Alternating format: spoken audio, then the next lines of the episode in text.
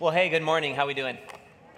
Good. Hey, I hope you guys had a great Thanksgiving. Do me a favor, turn in your Bibles to uh, Lamentations 3. If you have your Bibles out, turn them to Lamentations 3. And I'm um, so thankful to be here with you. And um, if you've been coming to our church for a while, this week is kind of an interesting transition week. Last week, we finished up the series we've been doing this fall, which has been our series on worldviews. And, and next week begins Christmas at Harvest. So, next week, when you come, there's going to be lights and Christmas trees, and we're going to have a really, really fun time celebrating the birth of Jesus, the coming Messiah, uh, together over the month of December. And, and, this week is always kind of a weird transition week. So we are like, all right, what are we going to preach on when we kind of have a one off or we can preach on anything? So we thought it would be a really good idea to preach on suffering and darkness.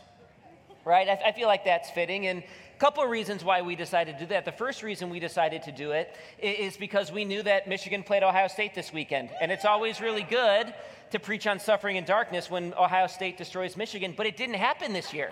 We won, like they totally messed with our plans, and I see just a um, disgusting amount of maize and blue even in this service today. So I know we're happy about that, and maybe we'll, we'll have to bring the, uh, the Wolverine fans down a notch. Um, but here's a, a, a more serious reason why we decided to. Because I think even as we enter this holiday season, there is a sense of darkness and heaviness still, isn't there? Like, here's what I mean we're two years almost into this COVID thing. Does it feel like we've seen the light at the end of the tunnel yet? No. Do we know when that's coming? No.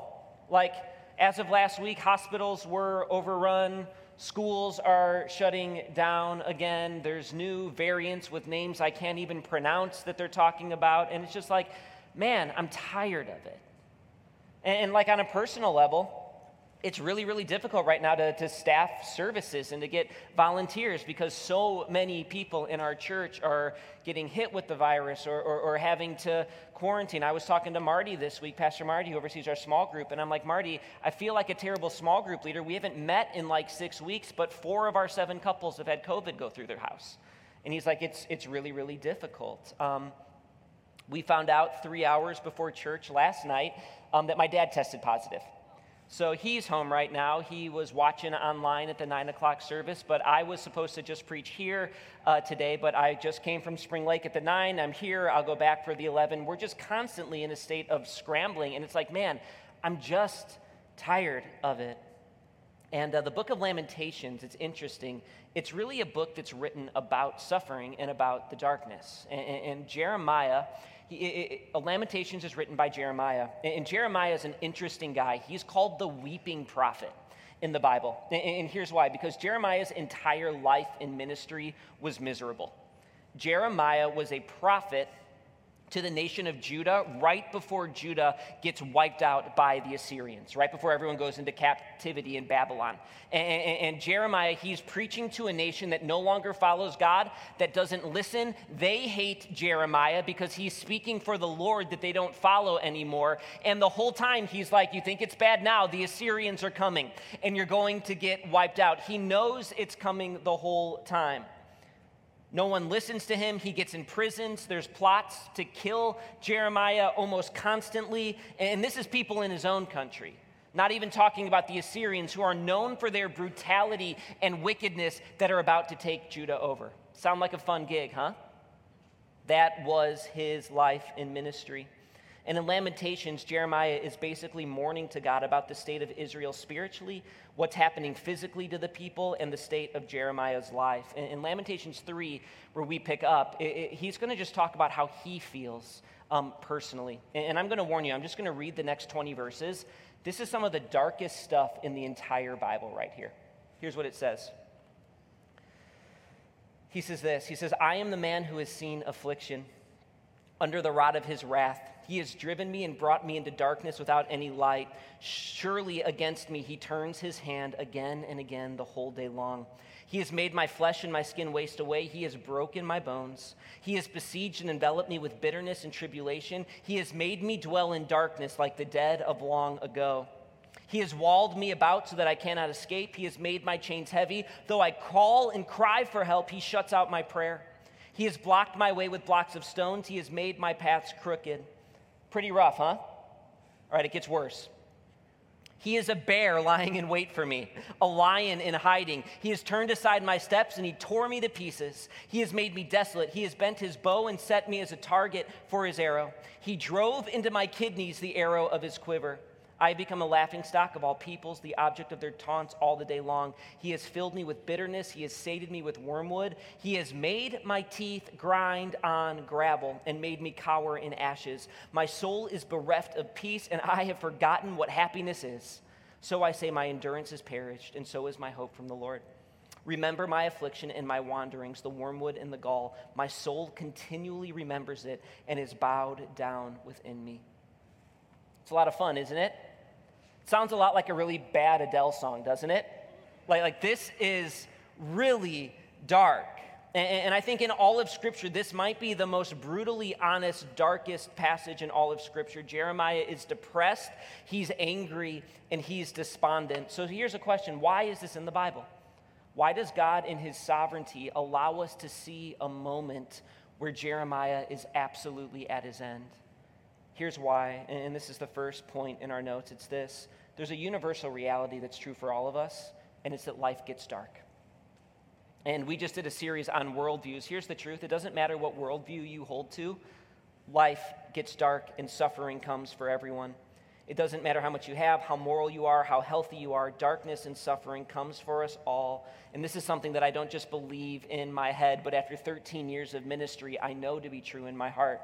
I have walked through some of the darkest moments in people's lives. It's part of my job as a pastor. It comes for everyone. I even think about the holidays. The holidays can be dark, right?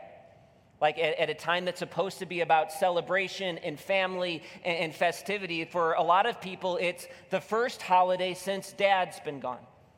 It's the first holiday since mom was diagnosed, or maybe the holidays are, are, a picture of everything that's broken in your life and the relationships that aren't there anymore and, the family that's been torn apart through conflict. And, and I know that in our country, historically, Thanksgiving weekend, there's an uptick in suicides.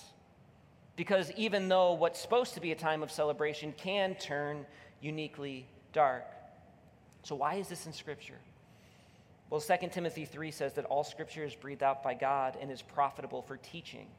So God's trying to teach us something by exposing us to Jeremiah's heart. And one of the things I love about the Bible is that the Bible's not scared of the dark. In fact, I would argue that the Bible is way more honest than you and I are. And here's what I mean like, we are, are really, really good at putting on a facade and pretending like things are okay when they're not okay, right? But like we play this game with people where you run into someone at church and they're like, How are you doing? And you're like, Oh man, I'm, I'm doing great. Good to see you. Everything's good.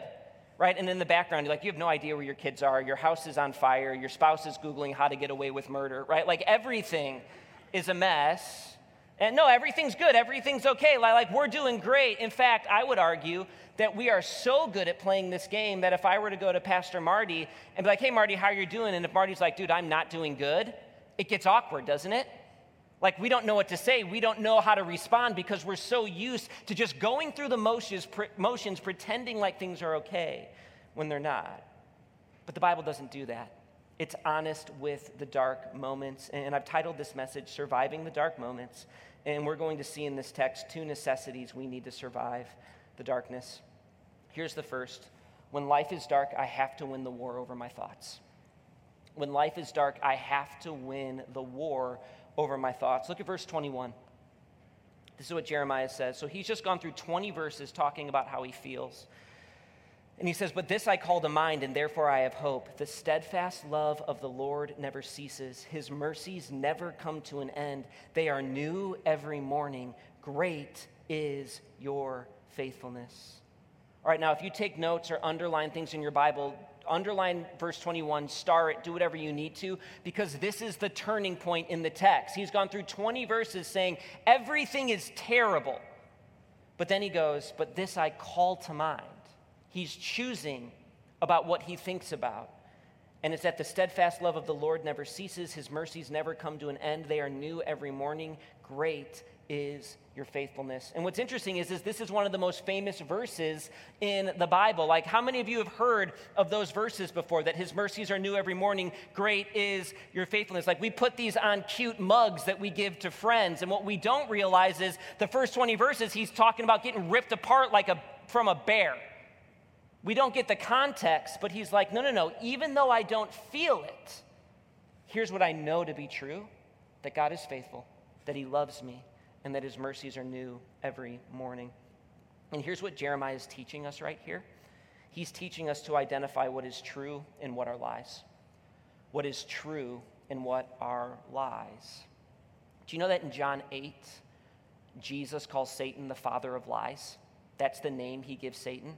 And what he's explaining is, is that Satan's number one tactic to keep us enslaved to sin, it's not to force us, it's not to wrestle us down, it's to simply whisper us lies. He did it to Adam and Eve in the garden. He did it to Jesus when he's in the wilderness. He tells us lies. He gets us to doubt what we know to be true about God, and that will lead us into slavery and bondage. And I would argue that it's in the darkness in times of suffering where the lies come at you thick and fast. Satan knows what he's doing, and when life is hard, you're going to be bombarded with lies.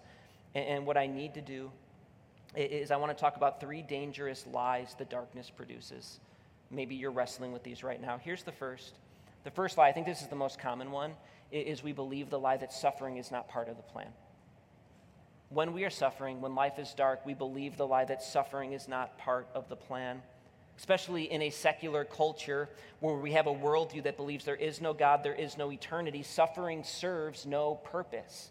And it's just to be avoided at all costs. And it's easy for us when life is difficult to be like, God, what are you doing? Why are you allowing this? What have I done to deserve this? Where are you? This shouldn't be part of the plan.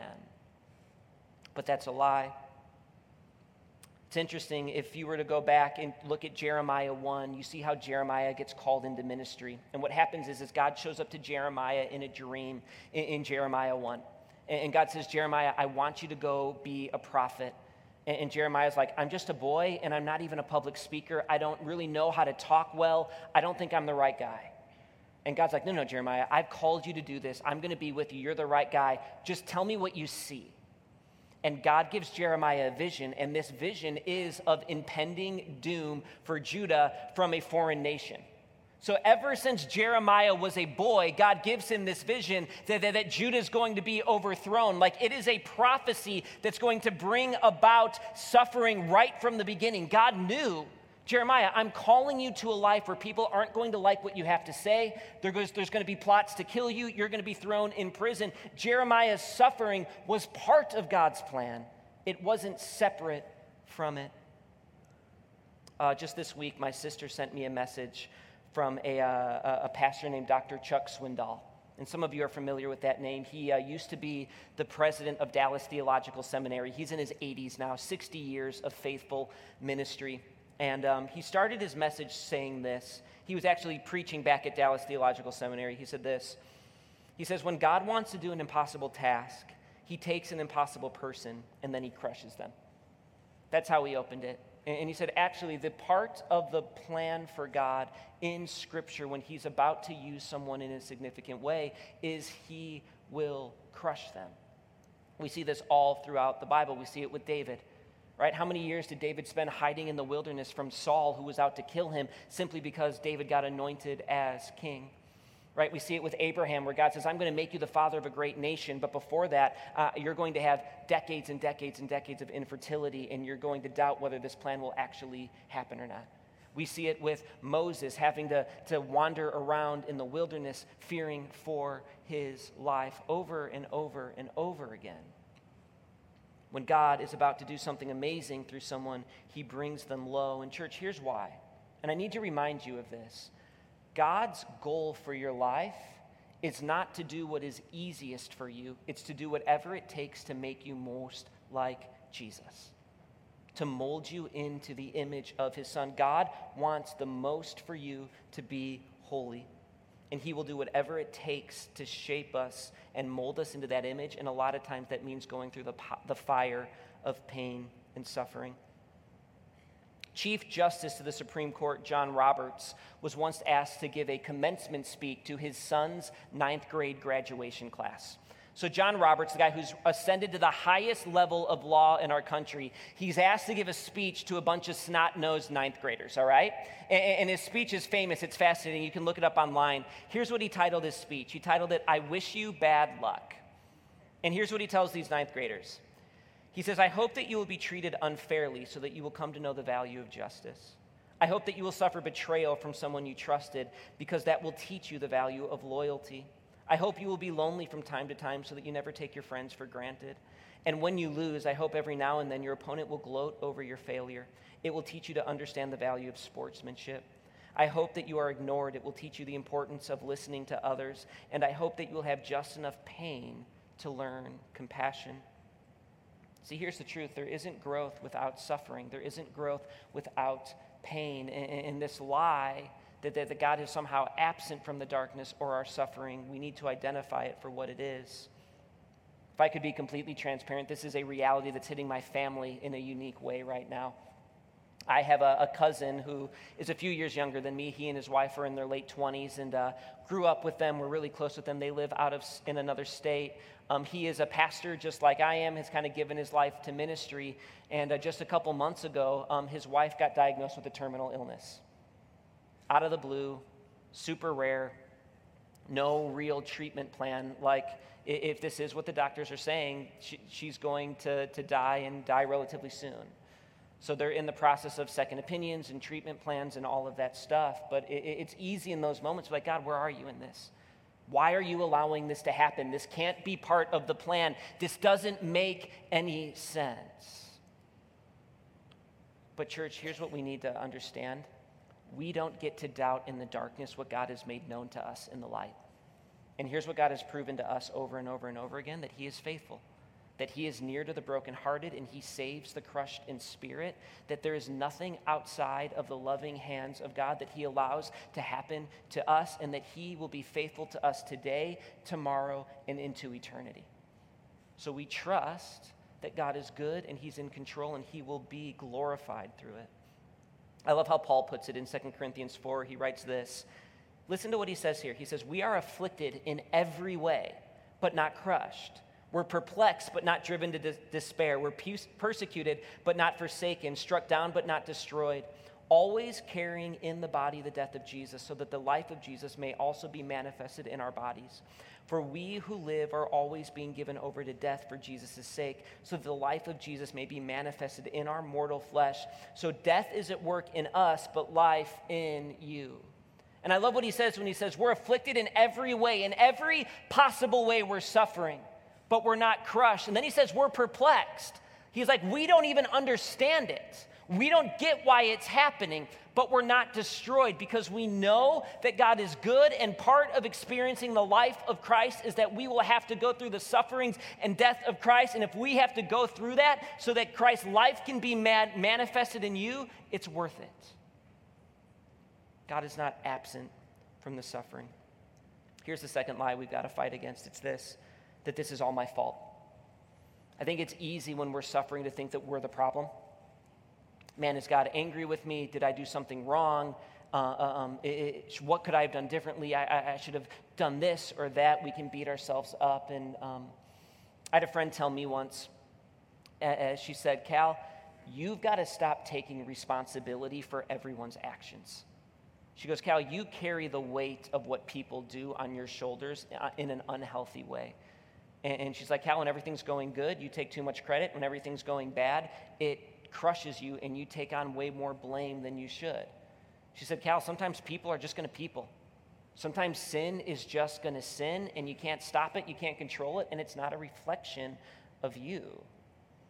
And I didn't want to hear that at the time, but I, I needed to because I can take to personally things when things are going wrong. And I can be like, man, this is all my fault, and I should have done this differently. And I can beat myself up. I believe the lie that, that, that somehow I could have stopped it. But I think the other side of the pendulum, another lie that we've got to guard against, is the lie that says that none of this is my fault. Right? Sometimes when, when we're going through suffering, we get defensive and we get hard hearted and we blame everyone else. And it's my parents' fault for how they raised me. It's my dad's fault for not being around enough. It's my spouse's fault for, for, for how they treat me. It's my work's fault. And none of it's my fault, it's everyone else. We become the victim. And I think we need to have the humility to always be asking ourselves, what can I own? How have I contributed to it? And, and sometimes the darkness and suffering we're going through is a consequence of our sin. And so we repent, we own it, we seek forgiveness, but a lot of the time, it's a circumstance. It's because we live in a broken world. It's because other people made choices outside of our control that we can't own. We've got to fight against both sides of that pendulum. It's interesting in verses 21 through 23, you see Jeremiah start to go to war against the lies he's believing. Right? Earlier, he's like, God is a bear and a lion looking to devour me. He's shooting me with arrows. And he's like, no, that's not true. Those are lies. And I've got to set my mind on what is true that God is present, that Jeremiah is loved, and that God has not abandoned him. Okay, here's the next thing we need to do if we're going to win the war uh, of our thoughts is we need to surround ourselves with good outside voices surround ourselves with good outside voices and um, this is something we see jesus do in the gospels right Remember the night he's betrayed, he goes into the Garden of Gethsemane and he is so uh, nervous and worried and, and, and just gripped with, with, with, stress that, that he is sweating drops of blood. Like he's in a really dark place. What does he do? He tells his disciples, I need you to come with me and pray with me.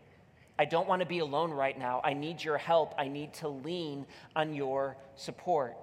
We see this happen in the Old Testament when Elijah comes to a place where he's at his wits' end. He's in the wilderness, he's running from Queen Jezebel, and he's like, God, just take me. No one's listening, no one's faithful. I just want to die.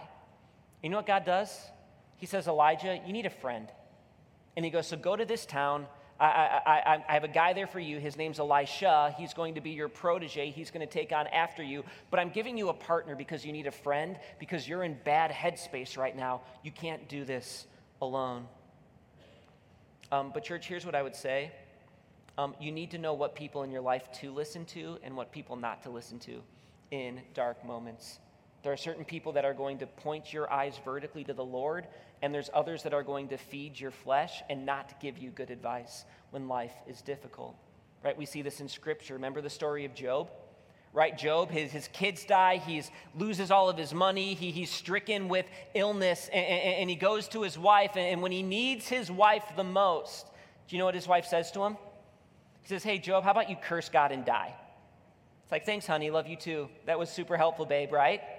And, then he brings his friends in, and his friends like, yeah, there must be something wrong with you, or God must be angry with you, or, or, or, what did you do to deserve this? Well, none of it was Job's fault they gave him bad advice. Um, I remember um, once Mary and I were doing marriage counseling for a couple in our small group, and their marriage was just in a really, really difficult place. And what was interesting is, is we would meet every week, and we would meet for a month. And, and, good ground would be being made. They would start to communicate better. They would start to own things. They'd ask for forgiveness. They would go on date nights. Like, like things were going well. And, and then once a month, the, the, the wife would go have a girlfriend's weekend and the girls that she hang out with, um, it's like every good step of progress that we made that month was just wiped out in one weekend. Because the voices that the wife surrounded herself with on those weekends was, hey, your husband's a piece of trash. Hey, you'd be so much happier if you were single. Hey, you shouldn't be stuck in a marriage where you're not happy, and the goal of your life is just to be happy. And it was like every, again, ounce of progress we, we made, it just went backwards because of who she was surrounding herself with. Right, there have been times in, in, in, my life where I've been like, hey, Gabe, will you come out and grab coffee with me? And I say, hey, here's what's going on in my life, here's what's going on in my heart. I need you to speak into it because I trust you that you're not just going to tell me what I want to hear, but you're going to push back and you're going to set my eyes vertical. Um, our family's been going through the COVID thing. And, and so, what that means is um, about three weeks ago, it started three weeks ago last Saturday. Um, and my wife got a fever, and she ran a fever for 16 days. And, and then my girls got it. And, and then Judah, my six year old son, he got COVID. And, and, here's the crazy thing my eight year old son, Bo, and me, we never got it. And, and here's what doesn't make sense Bo and Judah sleep in the same bed. And when they're awake, they spend 80% of the time breathing on each other, touching each other, or wrestling with each other. Like, I don't even understand how this thing works anymore, but here's what I know. I know that through protocols and quarantine and exposure, we're pretty convinced that Bo's allowed to come back to school sometime in 2025, right? That's like what we've just. We've just accepted at this point. Like, it's a disaster. And, and so, my wife is running a fever. She's doing school at home with all of the kids. Like, it's just been an exhausting season. Well, our girls kind of got through uh, everything and they were back at school last week, and Mary was in the pickup line picking them up from school. And, and one of her best friends came over and was like, Hey, Mary, how you doing? And Mary did what we do. She gave a cruddy answer I'm doing okay, we're hanging in there. And her friend was like, No, you're not. I can see it in your eyes. You're not doing well at all, are you? All right, and then the tears start coming, right? But, but here's what I love I love that Mary has friends in her life to, to call her out and to say, You're not doing all right. Like, we need to pray about this. We need to talk about this. We need to be honest. And, and, and, listen, if you isolate yourself in times of suffering, it's a really good way to fall off a cliff really, really quickly. Then here's the third one, and this one's huge. We need to resist the urge to live five steps down the road. We need to resist the urge to live five steps down the road. This is the one I'm really bad at. It's easy in times of suffering or darkness to go to the next worst case scenario, to the next worst case scenario, to the next worst case scenario. And all of a sudden, I'm wrestling with things in my mind that aren't even real and haven't even happened yet. Do you know the Bible warns against this all the time? In Matthew 6, Jesus tells his disciples, Therefore, do not be anxious about tomorrow, for tomorrow will be anxious for itself. Sufficient for the day is its own trouble. When Jesus teaches us to pray, he says, Pray like this Give us this day our daily bread.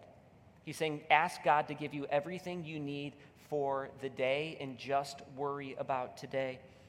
Look again at verse 22 in Lamentations 3. Jeremiah tells us this.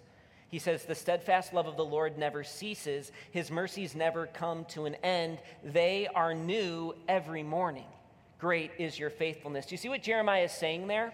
He, he's saying, listen, that the mercy of the Lord is new every morning. So he will give you new mercy tomorrow to face whatever that we have to face tomorrow, but he won't give it to you until tomorrow. And, church, here's the big idea, the thing that I, I really want to communicate well right now. It's this. It's that so much of the stress and anxiety in our lives is caused by us confronting problems that we haven't been given the grace for. Listen, when I am five steps down the road and I'm dealing with things that haven't even happened yet, but I'm allowing my mind to be consumed with what might happen, I'm attempting to tackle problems that God hasn't given me grace for yet. He has promised to be faithful and be with me today and give me everything I need to follow him and, to live in victory today. And he promises he'll be there with me tomorrow, but he hasn't given me that grace yet today. And so much of the anxiety in our lives is we're worried about what might happen. And the reason we're anxious is because we haven't received the grace for it yet. Like, how much better would we sleep at night? How much more joy in our life would we have if we truly believed that just like God has been faithful to, for us yesterday, faithful to us yesterday, just like He is faithful today, that He will actually still be faithful tomorrow? Like, church, you're not going to be alone tomorrow. God will be faithful. His mercies are new every morning. Jeremiah is finding himself in a place where he's desperate. He's at his wits' end, and he has to remind himself that the mercies of the Lord are new every morning. He's not equipped to face tomorrow's challenges yet. All right, so the first way we survive the dark seasons is we have to win the war of our mind. But here's the other thing, and this is equally as important our feet have to follow. My feet have to follow. It can't just be something that lives in my mind. I have to be taking steps and actions of following the Lord, even in the darkness. And it's interesting, I don't have time to turn there, but if you were to look at the rest of Jeremiah's life, guess what he does? He stays faithful to God. Even as the Assyrians are besieging the city and closing in on it and everything's falling apart, guess what Jeremiah does? He prophesies and he's faithful and he doesn't let the darkness win to the very end. He acts on what he knows to be true, he follows the Lord. In Genesis 4, we see another example of this. You remember the story of Cain and Abel? Right? Abel gives a sacrifice to the Lord and it's accepted. Cain gives a sacrifice to the Lord and it's not accepted. And it says when God doesn't accept Cain's sacrifice, it says that he becomes angry and his face falls. And that's a picture of depression. He, he, he goes dark. He becomes depressed. And God meets him in this moment. And in Genesis 4 6, it says this It says, The Lord said to Cain, Why are you angry and why is your face fallen? If you do well, will you not be accepted? And if you do not do well, sin is crouching at the door, and its desire is contrary to you, but you must rule over it. Do you see what God's saying? He's saying, Cain, you have a choice right now. It's dark, you're angry, you're despondent. You can choose to do what is right, and you can move through this dark season, or you can choose to do what is wrong, and sin will overwhelm you. And sadly, we know that Cain chose to murder his brother. God says, You have a choice. You can do what's right, or you can let the darkness consume you. And I think there's this temptation, church, that we think, like, all right, once the darkness subsides, then I'll get after doing what's right. Then I'll follow the Lord. Then I'll take the, the, the steps that I need to. No, no, what, what God says, is no, it's in the darkness that we need to make the steps of obedience. And so, what does this look like pra- practically? When life is dark, make the small steps of obedience. And, church, here's what I would say when, when I am in seasons of suffering or life is dark, I try to make my life as simple as possible. What is God calling me to today? What would glorify Him in this moment? Maybe that's just showing up to work and working hard and giving my best. Maybe that's just coming to church and singing worship songs and sitting under the authority of His word because I know I need it. There have been times where I've been in. Uh, doing marriage counseling with couples and, and, they're fighting and they're arguing and it seems like everything's broken. And what I encourage the husband to do, I'm like, just do what a good husband would do this week. Do what God is calling you to right now. And I'm like, so here's what that means plan a date night, get a sitter, get a reservation at a restaurant, go take your wife out to dinner, but like put some effort into it. I'll tell the husband, turn off the stupid sports game, watch the cheesy Hallmark movie, smile while you're doing it, and hold your wife's hand. Because that communicates that she's a priority, that you want to serve her, and that you care what she cares about. Help around the house, be engaged, ask how she's doing, be asking yourself, how can I love and serve my wife. And, and, here's the cool thing when both sides of the equation are committed to doing the small steps of obedience, massive ground can be made up very, very quickly. What is the Lord calling me to right now? I've met with rebellious high schoolers. Guess what I tell them to do? All right, you're in trouble. You've got a court date coming up. You've made some bad decisions. Here's what you need to do you need to go to school and you need to do your homework. You need to go to youth group. You need to do whatever your parents ask you to and listen and have a good attitude. Just start doing the right things that will honor the Lord. He will be with you and bless those actions. And whatever that you have coming your way, God will be faithful with, in it with you if you commit yourself to Him. And then here's the, the last thing um, we need to do whatever we can to take our eyes off of ourselves. Do whatever you can to take your eyes off of yourself when life is dark, when things are difficult, it's really easy to be selfish, isn't it? It's really easy just to be consumed with us and what makes us feel good, what we want in the moment. It's very, very easy just to like to pull ranks. Well, well, here's what I would argue. Right? If you read Philippians 2, it says that have this same mind which is yours in Christ Jesus, that even though he was in the form of God, did not count equality with God a thing to be grasped, but he humbled himself, taking on the form of a servant if we want to truly live like Jesus, it begins with us humbling ourselves and serving others. And by the way, it's great medicine for our souls in times of suffering. Like, I promise you, there's been times where I've had a bad day at work and things aren't going well, or I've had a bad meeting, and I'll come home and I'll be like, Mayor, can you just like write down a grocery list? I just want to serve you. Like, can I just go to the grocery store and get you some groceries? And she's like, Cal, I just got the groceries. I don't need that. And I'm like, I don't care. I just want to do something helpful. Pretend like you didn't get the groceries. I'll go get more. I just have to do something to get my mind off of what's going on in my life, and I want to serve you, and, and I want to serve our children. Here's why because spiraling into your own darkness and selfishness never leads to joy or life. Joy in life comes as when we love and serve others as greater than ourselves then here's another thing I would really encourage you. If you're in a season of life that's hard, um, I am constantly listening to things. Um, I always have a podcast on. If I'm in the office and I'm working and by myself, I'll turn a podcast on or I'll listen to all different kind, kinds of music. And um, when I'm going through a difficult season, just really, really practically, I get very, very selective about what I'm listening to. And, and for me, it's primarily worship music.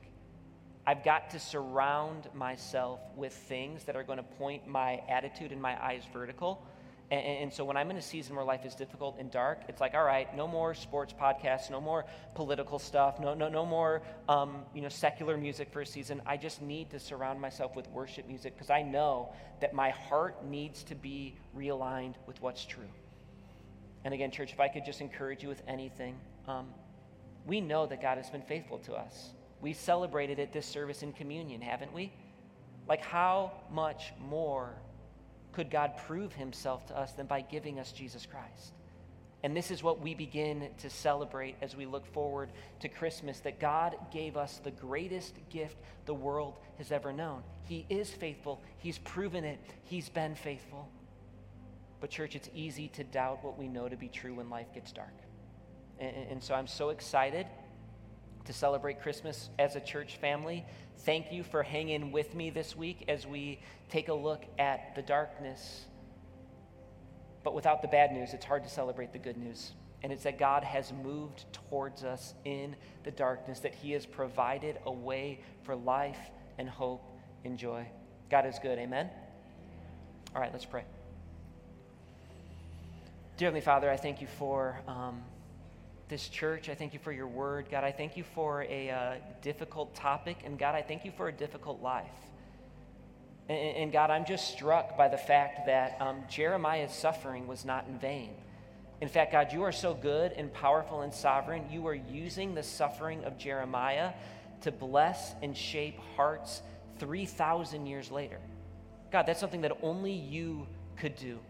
You are faithful, you are sovereign, you are present in life's dark moments. Let us hold on to what we know is true. Let us call to mind what we know to be true. And therefore, just like Jeremiah, we will have hope. We love you. We need you. God, I don't know what's going on with every heart in this room, but I know that you do. So I'm asking that you minister, that you're present, that you bring to light lies that are being believed in, in, in areas that we need to act and take steps of small obedience. God, would you just make this very, very personal for us right now? We love you. It's in your son's name we pray. Amen.